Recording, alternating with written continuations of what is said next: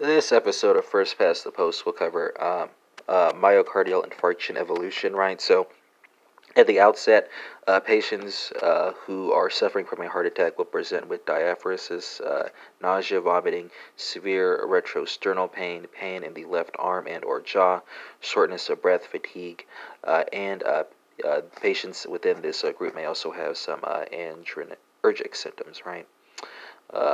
so, four different stages, right? So, at the first stage, um, at least from uh, the histology uh, perspective, there's going to be no visible change uh, by light microscopy in the first two to four hours.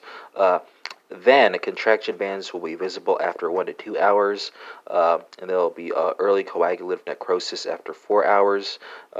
This will be followed by a release of uh, contents of uh, necrotic cells into the bloodstream and the beginning of a neutrophil emigration, right? So that's the first day. Then, uh, two to four days uh, after the attack, right, there's going to be a risk for arrhythmia.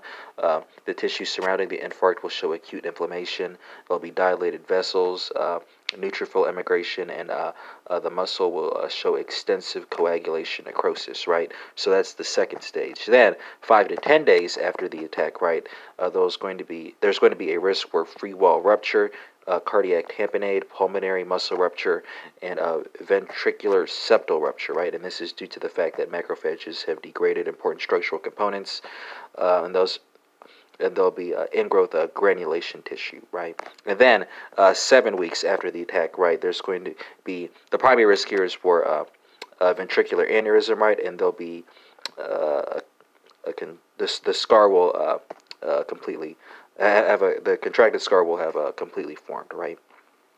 And that concludes uh, this episode on um, myocardial infarction uh, evolution.